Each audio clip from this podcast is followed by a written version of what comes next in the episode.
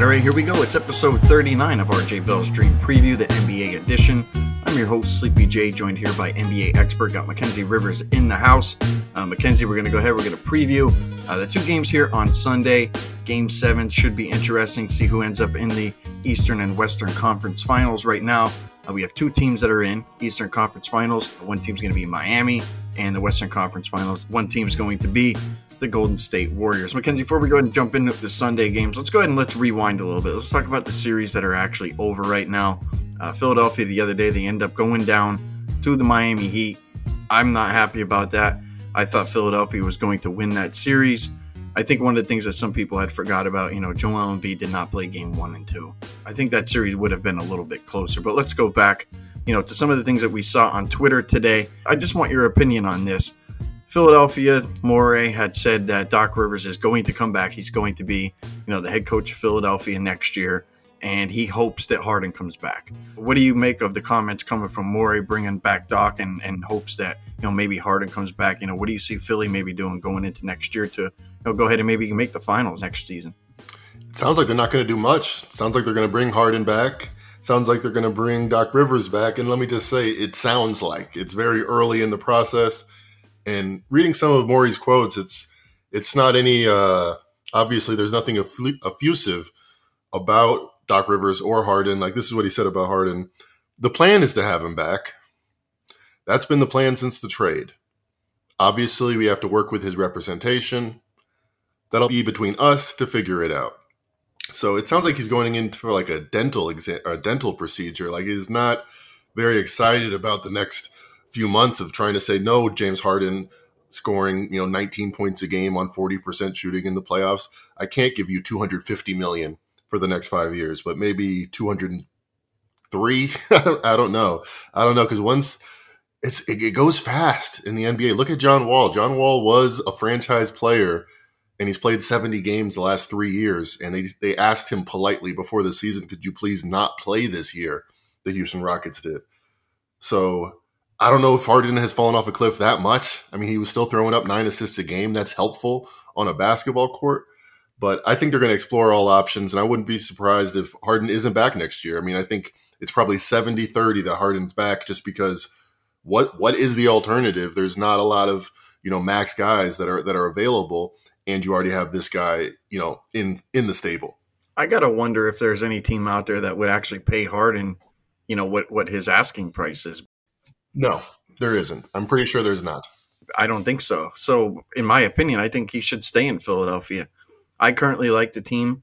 I think that you know he he wasn't there all season long. You know they were trying to mix in guys like Maxey and Embiid and everybody else out there. So maybe another year. For me, I'm not big on Doc Rivers. You know, our, our one of our buddies that we work with on pregame.com, Smooth, he was he's really against him.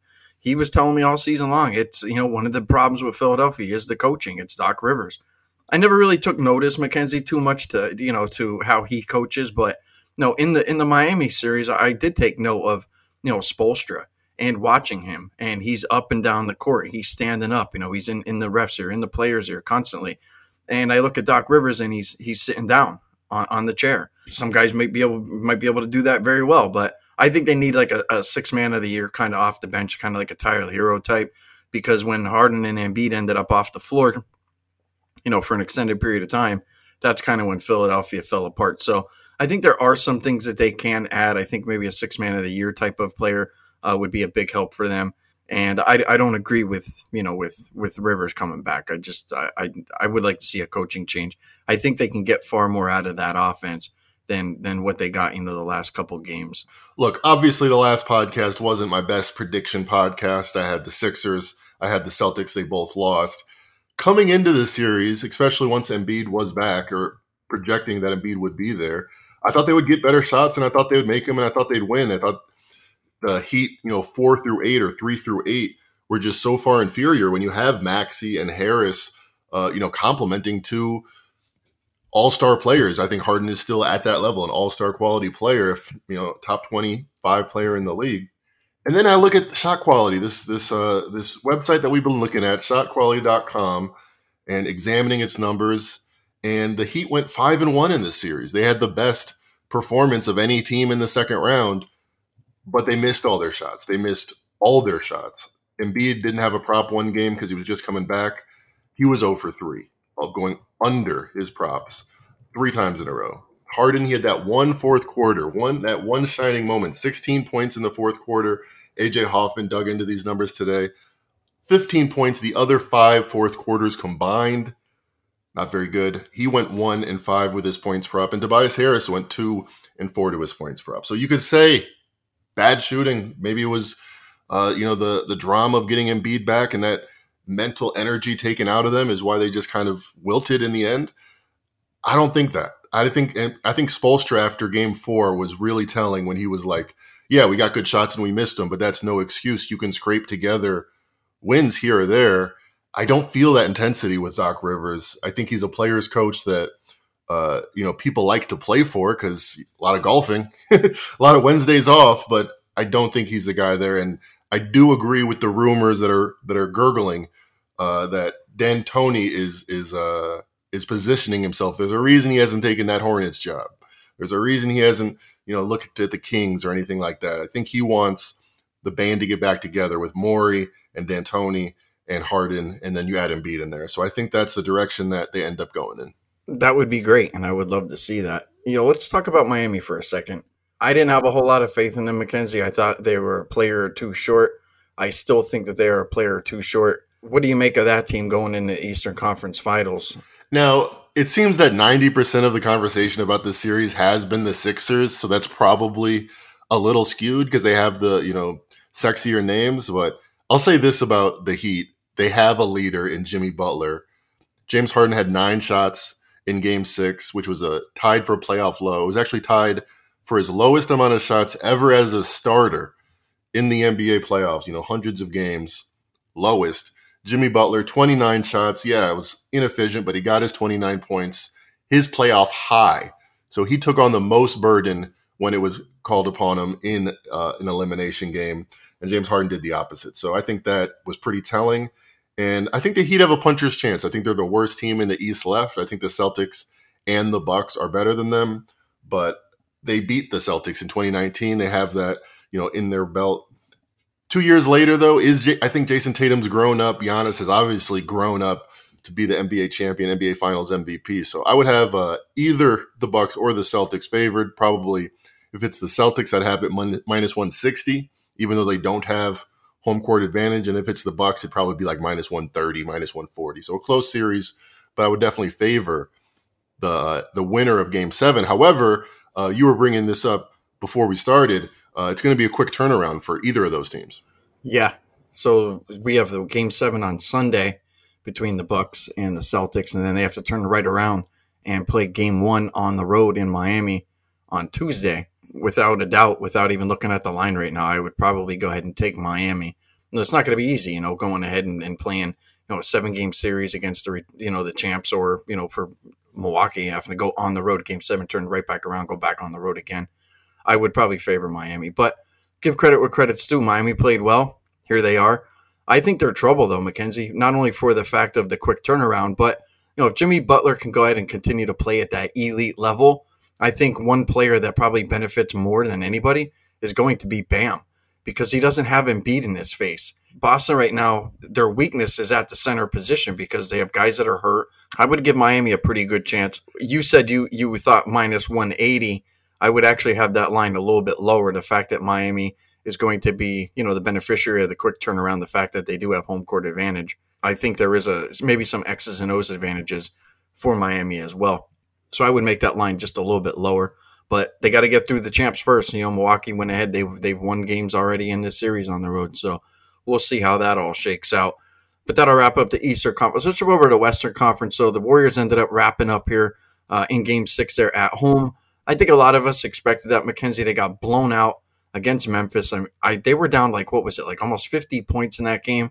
I expected them to come out here and play play some pretty good basketball you know, what do you make of Memphis going into next year? You know, John's up sitting out a couple games.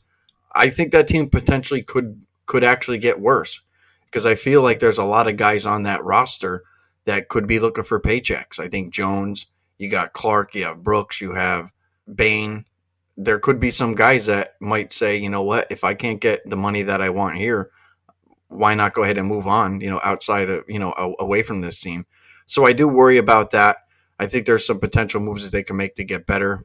I don't have a whole lot of faith in Memphis, you know, going ahead and, and winning the title next year. I'm not sure what you make of them going in the next year, but you know, what, what moves you think they potentially could make to get better too? In the 80s, Pat Riley coined the term the disease of more. Now, generally, that is thought to be of when a team wins a championship or two, and you know Kevin Durant wants his own team, or et cetera, et cetera. Magic Johnson wants this and that. I don't even remember what the disease of more could have been in the Lakers because they seem to win, so they seem to avoid that disease or at least get the treatment. The Memphis Grizzlies obviously just didn't win a championship. They were eliminated. There's six teams left now. They were the seventh team left in the tournament much much better than expectations. They almost feel like a championship season in that they completely re-energized that fan base. They have, uh, you know, they were on the talk shows, they were in the conversation, and now what? I mean, they have a lot of guys that want to play. I want to play a lot of minutes. I mean, you go to each position, they have Dillon Brooks, Desmond Bane, Brandon Clarke, all on the wing. In the middle, they have Jaren Jackson, Steven Adam. You could argue Brandon Clarke belongs in that group too. Tillman. They have enough guys that want to play. So I think they got to do, they got to trade quarters for dollars. Whether it's, I mean, I'm not sure, you never know who might be available, but I think just for an example, getting Dillon Brooks and Desmond Bane to, to like, like Megatron into one better player would be the way to go. Like Paul George, for example, I think would be a great uh, Robin to Ja Morant because let's face it, not good on defense, and it's a completely different style of basketball. It's more than, it's more than that. He's just not good positionally. It seems like they don't even play in the same kind of Grizzlies grit and grind mentality when he's there. I mean, the numbers bear it out. 14 points, 14 points more allowed per game in games that Ja Morant was there. And they actually did a little better on offense if you throw out the last three games of the season where nobody played when Ja Morant wasn't there. So George Reister, Fox Sports Radio colleague. Uh, I'm not sure if I can say that. I won't say any other Fox Sports colleagues of mine in the now in the future. I'm not allowed to. Uh, you know, even football players or etc. But he asked the question: Can somebody please explain the Grizzlies with and without Ja Morant? No team is better without a closer who was a top 15 NBA player, but the Grizzlies min- win more without him. Make it make sense. Well, the numbers have been consistent all year. They started out 12 and 0. They ended up wrapping up their season 27 and 1 against the spread without Ja. But if you throw out the last three games of the season where it wasn't just Ja missing, but Jackson missing, everybody missing. So I think it's pretty fair that those games aren't part of our sample competitive basketball without Ja. They were 21 and 4 against the spread. And this is a concept in basketball that fascinates me because no way you could watch a Grizzlies game with Morant in there and say he's not important. He does everything for that team. They play very Morant focused when he's in there. However, they have this com- it's like the B side of a record. They have a completely different vibe and feel without Ja Morant that's also excellent. So those two things, it's kind of like the Desmond Bane and Dillon Brooks things. You want them to be one. You want to maximize Ja Morant's offensive ability, but still build this team that goes eight deep, and that's you know one of the toughest teams in basketball. How do they do that? Morant's a young guy. I'm sure he'll get better on defense. I think they got to make sure to coach it though. They got to say, hey, if you're scoring 28 a game and we're giving up 120, you know you're going to be you're not going to play as many minutes, or you're not. You know, I think this was the season to let him go, most improved player of the year, to let him, uh, you know, have his fun, have his dunks of the year, and make it all about that. I think this summer going into next season, it has to it has to coalesce. You have to be part of one of the best te- defensive teams in basketball to win a championship. That was true with Steph Curry. That was true with LeBron James. That is just a fact of life in the NBA. So we'll see if they if they make that adjustment or at least start heading in that direction. They obviously have a great foundation, great drafters, great coach in Taylor Jenkins. So they, you got to be excited for the prospects of the Grizzlies, even though you know this is a big question mark. Why are they so much better without Ja Morant? I don't know if they'll go like a Paul George type of route. I feel like there are guys in this league that are kind of aging stars, and I feel like that that team is just so youthful, so much youth around them that maybe they go for you know a more of a you know a little bit younger player who you know has this the same exact upside or maybe the, the same exact potential as a Paul George. I don't know. How about the Warriors though, Mackenzie? We both expected them to go ahead and move on in this series. But they look sluggish. You know, maybe the fact that Ja didn't play, maybe there was a lack of motivation, maybe there were just things rumbling, you know, throughout the locker room that they were just so much better in his team. They were so much younger. I wasn't exactly thrilled with the games that they put together. We go through and we look at, at the results of each game, even though they won this series. I think that they that you can argue that they could have very well lost the series. They didn't look like NBA champions to me uh, throughout this entire series. No, I thought for much of the night that this is proof that the Phoenix Suns are the best team in the West. They looked really, really bad. They looked, I mean, they rebounded great. They had the most rebounds of any team in the league this season, 70. That's because there was so many misses going around. There, and that I think boils down to it. Where yes, offensively games four, five, and six were were poor, were really poor. A lot of turnovers. I mean, they had seven turnovers in the first quarter tonight three straight in the third quarter that were just completely inexplicable, just like throwing it to nobody. Then again, you look up at the end of the day and look up at the scoreboard and they won by 14. I think we forget this was the second best defense in basketball. The Celtics were putting up historic numbers. They were number one. And number two for the full season, even with all their guys in and out, was the Golden State Warriors. How much do you think Steve Kerr not being there kind of set the tone? I don't think generally NBA coaches often matter on a game to game basis. I think it's about building a team and building a culture, and then pretty much the best players take it from there. However, that the, the fact that Kerr missed with COVID, he's still out, combined with Ja Morant going out, set this weird tone around. And I wonder if it was just a it was a weird vibe with in the locker room, like you're talking about, where the Grizzlies are so youthful, so hungry, so like tough and physical and the Grizzlies are like, all right, well, we, we got to win this. Let's make sure we get enough threes up. Uh, and there was there was a lack of intensity. That said, when when we're talking about your lack of intensity and your poor play and your you know lots of turnovers after you win again, that's that's a good thing. The Warriors have done this.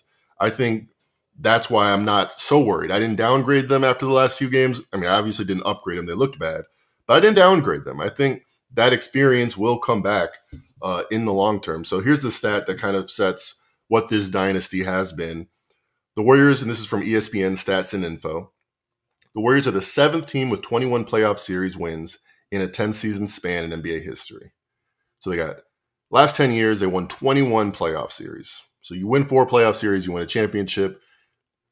10 years, they won 21. So like two and a half, let's see, that's pretty good. It's like getting into conference finals most years. So the other teams that have done that historically, Kobe and Shaq's Lakers in the 2000s, Tim Duncan and Parker and Ginobili in the 2000s, Jordan's Bulls, Magic's Lakers, Bird Celtics, Russell Celtics. That's it. That's the list. So it's pretty impressive stuff. I think if there's one team in the NBA that can look lackadaisical and actually it's kind of excusable, I think it's the Warriors because they knew they were good enough to win this, especially when once Morant went down. They just had to, uh, you know, grit and bear it and get through some rough games, but end up with end up on the right side of the score sheet. I know you saw Draymond at the end of the game where they were getting blown out. He was out there standing on on the Grizzlies court, swinging the towel around, out there dancing. It, it was kind of a joke, but at, at, when I saw that, I immediately thought this team has absolutely zero worries that they're going to beat this team at home when they get back to Golden State. Well, it's a good thing he was. It's a good thing he was spinning that towel around because the Warriors won the fourth quarter of that awful 38 point loss in game five. They won it by 13. So they were down by 50. They were down by 51 entering the fourth quarter. They had to pull out a miraculous fourth quarter win just to save some face and only lose by, what, 39 points. So what does that say? They're extremely confident, or they're probably too confident then. But then again, that's the kind of playoff grit you get when you get three championships. You know that there's going to be ups and downs, and you trust the process. You're going to get there in the end. You have the better players. You should. No reason not to. Well, it'll be interesting to see how they react. You know, when we get to the Western Conference Finals, uh, they're going to either face Dallas or Phoenix, and we have Game Seven on Sunday. Let's start with that game. That's going to be the late game because as of right now, the Bucks and Celtics. Uh, the only thing we really have is a side in total. We don't have a. I don't think we have any halftime lines, and we don't have any first quarter, any any player props. So Let's start with Dallas and Phoenix. You have a best bet in this game. I have a best bet in this game. So you guys are going to get some early best bets. Currently, right now, Phoenix is minus six. Total in this one, 205 and a half. I like the Dallas Mavericks in the last game in Phoenix not to be the case. You were on the opposite side of me. You were right. Mavericks got blown out. I don't think that game happens again here, McKenzie. I lean to Dallas again, but I'm just I'm so afraid to go ahead and back them. They they haven't covered this number yet on the road. I don't necessarily know what to do with the side or the total. You kind of like a total in this one. What were you looking at? Well, I like the Mavericks team total under 100 and a half. If there is an ever an illustration how, how Vegas doesn't overreact, this is the series. Game one, Suns were six, six point favorites. They win by seven. They were up by big, but they end up get, giving up the lead. Still cover, win by seven. Game two, they win by 20. Exact opposite scenario. It's tight all the way. They win by 20 with a huge fourth quarter where they shot 15 for 18. Best shooting quarter of the series. Game three, you see the zigzag theory. They were actually zigzag theory applied. They were actually dogs for the only time the series in game three. They lose that game in a close one, lose game four, blow out by 30. You're right. I was right on that one. Win by 30. And then in a very rare instance, one team wins by 30. The next game, one team wins by 27. And Vegas, after all of this noise, has shrugged it all off. The Suns are still a six point favorite. It was actually only the eighth, or sorry, seventh time in NBA playoff history. Our database goes back to 2003 anyway. A team won by 25, then lost by 25. Last time it happened was 2017 with the Spurs and Rockets. That was the uh, Leonard got hurt and Harden didn't show up game.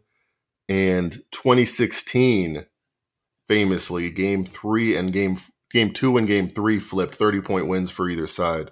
So this thing's this thing happens. I don't think there's a lot to take from it, other than that these are good coaches, good teams making adjustments.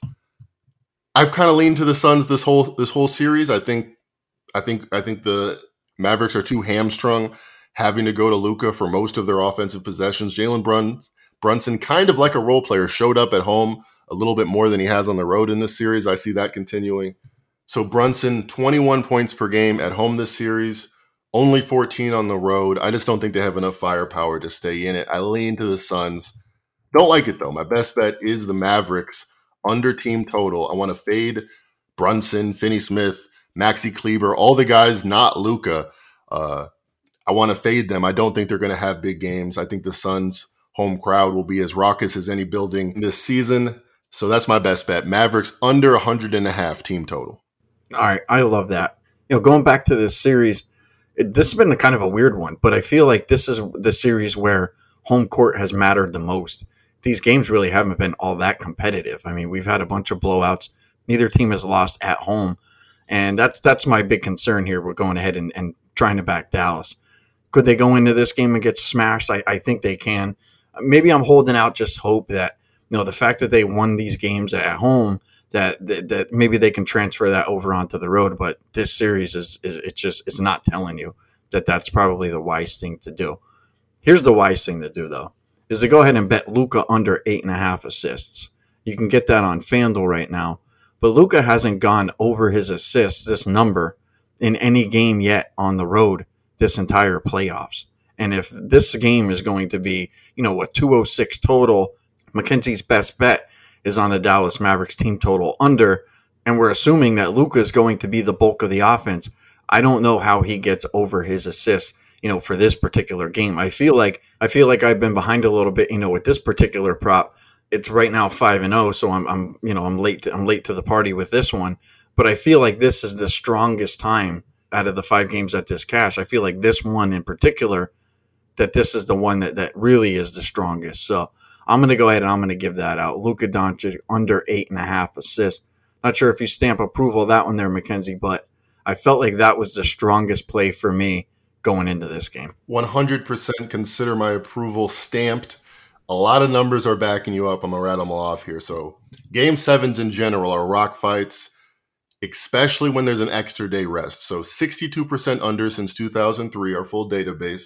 Game sevens have gone under when there's more than one day of rest, so the coaches have one more day to plan and and for the players to worry and for the tension to be built up with more than one day of rest for NBA Game 7 since 2003. NBA teams have gone over three times and gone under 10 times, including eight out of the last nine.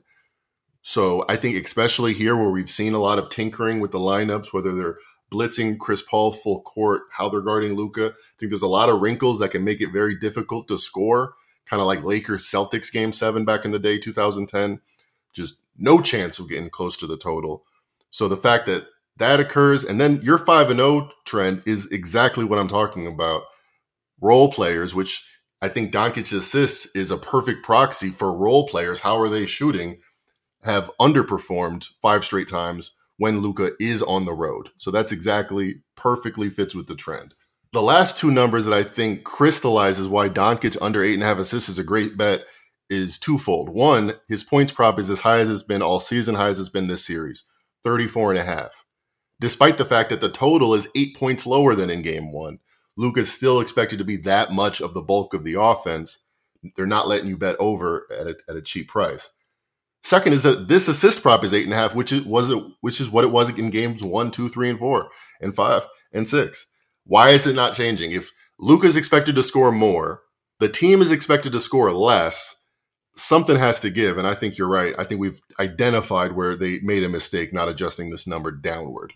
Even though it's Luka, I think there is a potential that the books actually adjust this down. I believe the correct number is seven and a half minus 120. The fact that right now that's listed at eight and a half minus 120, it's a play, it's a play I have to make. So I'm going to go ahead and give that out as my best bet. Luka Doncic under his eight and a half assists. Mackenzie, I do want to bring this up real quick before we go and close out the podcast.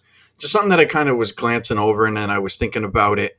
Do you have any idea how teams in game seven have done at home? Because it seems like, you know, over the last, I don't know, it's maybe like two weeks or so, at least for, you know, round round two that these home teams have just been so much more dominant than than in like round one.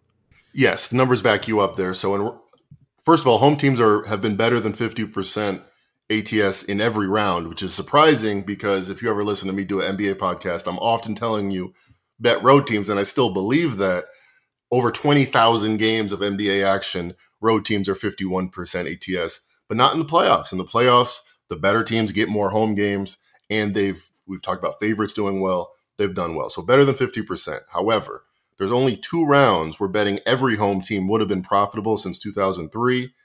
And it's rounds two, this round, and rounds three. Round one, 50.5% ATS, all home teams, not nothing special. Round two, this round, 53%. That's a profitable number. We like that. Round three, right below that, 52.8. And in the finals, it drops to 51%. So I like your theory. We were talking off air. You have a, a strong theory, I think, that applies to why this is the round where home teams do the best. I would assume that round one is, you know, you're getting these teams, especially right now, Mackenzie. I think with the plan that you're not getting, you know, the greatest playoff teams, but you're getting teams that you know are at home and favored by a decent chunk number. And it's like we don't have to worry about these guys at all. And then I think, you know, when you get to the finals, that you end up with the two best teams. And and road teams, you know, can go in and steal games because they probably have done uh, a good amount of stealing games on the road, you know, throughout their entire playoffs.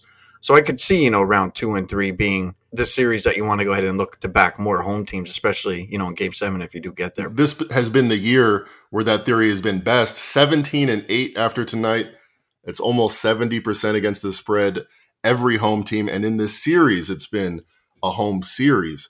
However, it's almost uh, it's inherited wisdom. It's it's known that home teams dominate game sevens. There was a period in NBA history between 1982 and 1995 where 21 out of 21 home teams ended up winning that game seven. There was a period in, in the 50s all the way to 1966 where zero road teams won a game seven. All the home teams won.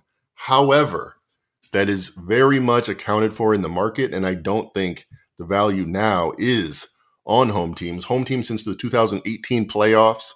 So we've seen totals go up. We've seen the game change. Home teams since the 2018 playoffs, just two and eight against the spread.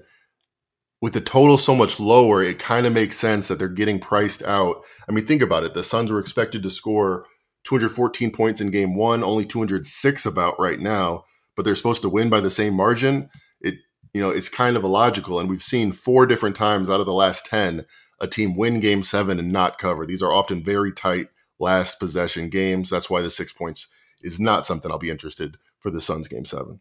Well, you cease to amaze me, Mackenzie. You know, if I, I think I know how to frustrate you. If I asked you to train me how you do what you just did, it would probably drive you crazy because if people listening, if you guys don't know, Mackenzie looks his stuff up on the fly and he could rattle off all these numbers without having to pause and, and take breaks and stuff like that. It's just interesting on, you know, from my end, knowing that he's he's sitting there clicking and punching all these numbers and stuff like that, and he's he's just rattling off stuff. It's pretty amazing. But yeah, Mackenzie, you're gonna have to train me up on that one of these days. You're gonna have to move out to Vegas, man. I've been trying to get you out here for what, 18 months? Yeah, yeah. Well, maybe it's in the works. We'll see. Hopefully everything. Let's do it. Hopefully everything will work out. Uh, this upcoming off season. Mackenzie, let's go ahead and let's jump over to the Bucks and the Celtics. We It's an early game here on Sunday. Current line in this one, Celtics minus five. We have a total of 208 and a half. As I mentioned, we don't have a whole lot of props and stuff on this game right now. I don't know what to do in this one, Mackenzie. Here's my two worries. One, that Boston freezes up. The Bucks have been here before. Giannis has been in these big games. Holiday, Lopez, Connaughton. You go up and down the list. Bobby Portis these guys have all been in these type of games, and I know that they will perform at a championship level because they're a championship team.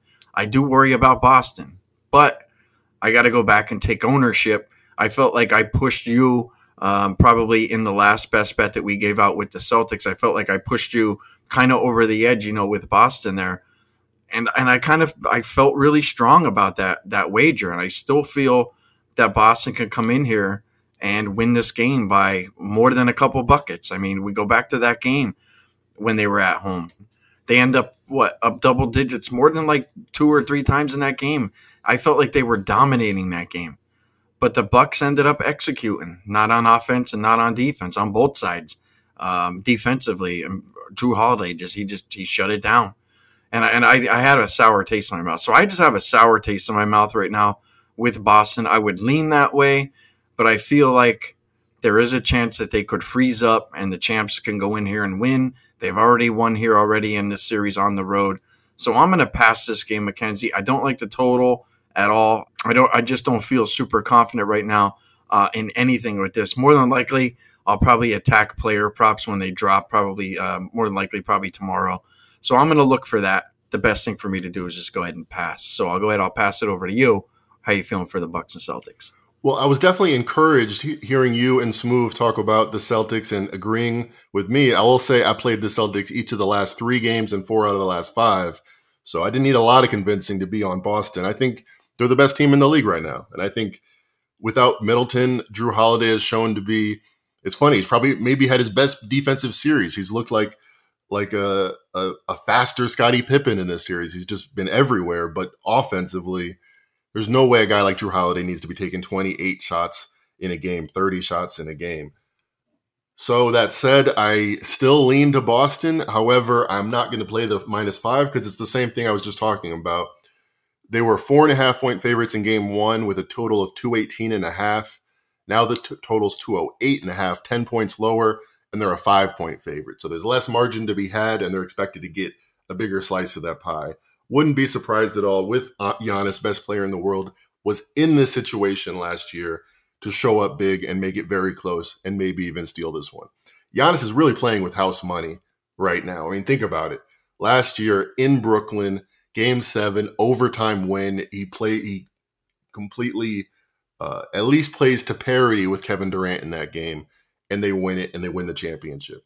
Now, next year, same round, considered one of the best teams in the league, if not the best, the Celtics, underdogs in the series, game seven on the road. If he's able to do that back to back years, that is the stuff of legend. And if he's not, well, you can't win them all. You can't win every game seven. You know, your second best offensive player is not there. Yeah, you're probably expected to lose. And in fact, they were expected to lose. This line came out as about minus 160, was pushed to minus 210. The Celtics were favorite after Middleton was announced out before game one. And it's kind of ironic before right now, before game seven, it's exactly Celtics minus 210, plus 180, six data points, and absolutely zero change to who we think odds on is going to win this series. I do have a play though. I do like the Celtics Bucks to go under the 209 available right now at DraftKings. This is similar to the conversation we were just having. Obviously, games another game seven.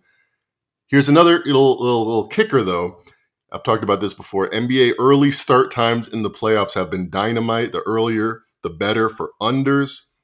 So since 2003, 56% of the time, if a game starts before one o'clock Eastern, it goes under. This starts at 1230.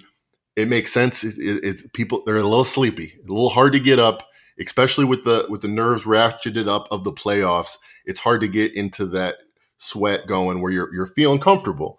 So I expect this to be a rock fight. I expect this to be close throughout, and I like the under 209. All right, Mackenzie, I don't disagree with that at all, but I do disagree with one thing that you did say is you said you felt that the Boston Celtics were the best team in the league right now. If Khris Middleton's playing in this series, do you think we're even having this conversation? I'm not necessarily sure that we are because I believe the three point line has been the Bucks kind of kryptonite in this particular series. I mean, go back to the last game, the game that the Bucks just lost on their home floor. They were outshot from the three point line by what was it, plus ten for Boston. So I wonder if they are the best team, and if Middleton is, you know, playing in this series, you know, are we going back to Boston for a game seven? That that's that's one of my concerns. I think me personally, I think you know where I stand with this. I think the Warriors are the best team. I think that they win the title. So it sounds like you think Boston's going to go, and uh, do you think the Warriors go or not? Uh, those are the two teams that are in the consideration for me. Oh, actually, the Phoenix Suns are, are not far off. I just think the data is starting to get overwhelming, where this team is beating teams by 15 points a game since January, pretty much. In the playoffs, they blow out Kevin Durant's Nets four times in a row. And in this series, I'd argue that they've won, you know, on paper, six out of the seven times they lost two coin flips. They lost a game where they were up by one in game three with 20 seconds uh, or a minute to go. Giannis gets a bucket. Jayson can't match it, and they ended up losing. And the game we bet, they actually won by seven according to shot quality, 104 97. So not only were they supposed to win, they were supposed to cover the five and a half. Gosh darn it. That game was ridiculous. That game that you mentioned it, they were up 14 with eight minutes to go. Giannis falls down with seconds to go. They're up by two. Doesn't look like a foul, but they call a foul. But okay, Giannis is not the best free throw shooter. He misses. It, it jumbles around like a pinball machine. It somehow ends up in Bobby Portis's hands. He makes a bucket for the first time all game. The Bucks were up with five seconds to go. That was just a coin flip, and they happened to win it. They happened to win two coin flips in a row. But I think even with Middleton, it's a closer series. But the Celtics are winning this series on average by four and a half points a game against arguably a top four team in the league in the Bucks. I think they're showing that they are the best right now. Warriors and Suns, I think, are behind them. You know, maybe by a point. Well, one of the interesting things is that you know, as we've been doing these podcasts for the last couple of weeks, you know, you and I we seem to agree on quite a bit. But it's going to be interesting, Mackenzie, if it is the Warriors against the Celtics, trying to figure out how the hell we're going to find something to agree on. You know, when that series comes comes down to it, if that is in fact you know what the NBA Finals is. So it'll be interesting. But you guys will have to keep on tuning in here. Hopefully, we go ahead and we cash our best bets. I think that we will. Uh, Mackenzie Rivers going to go ahead and take the Mavericks under their team total of 100 and a half. I'm going to go ahead. And I'm going to play Luka Doncic under his eight and a half assists for my best bet. But that'll wrap up the pod, guys. You guys know where to find us on Twitter, SleepyJ underscore pregame at Mac and Rivers. Make sure you guys like and subscribe to the podcast. But that'll wrap up episode 39 of RJ Bell's Dream Preview, the NBA edition. I'd like to wish you guys all the best of luck. Enjoy the games.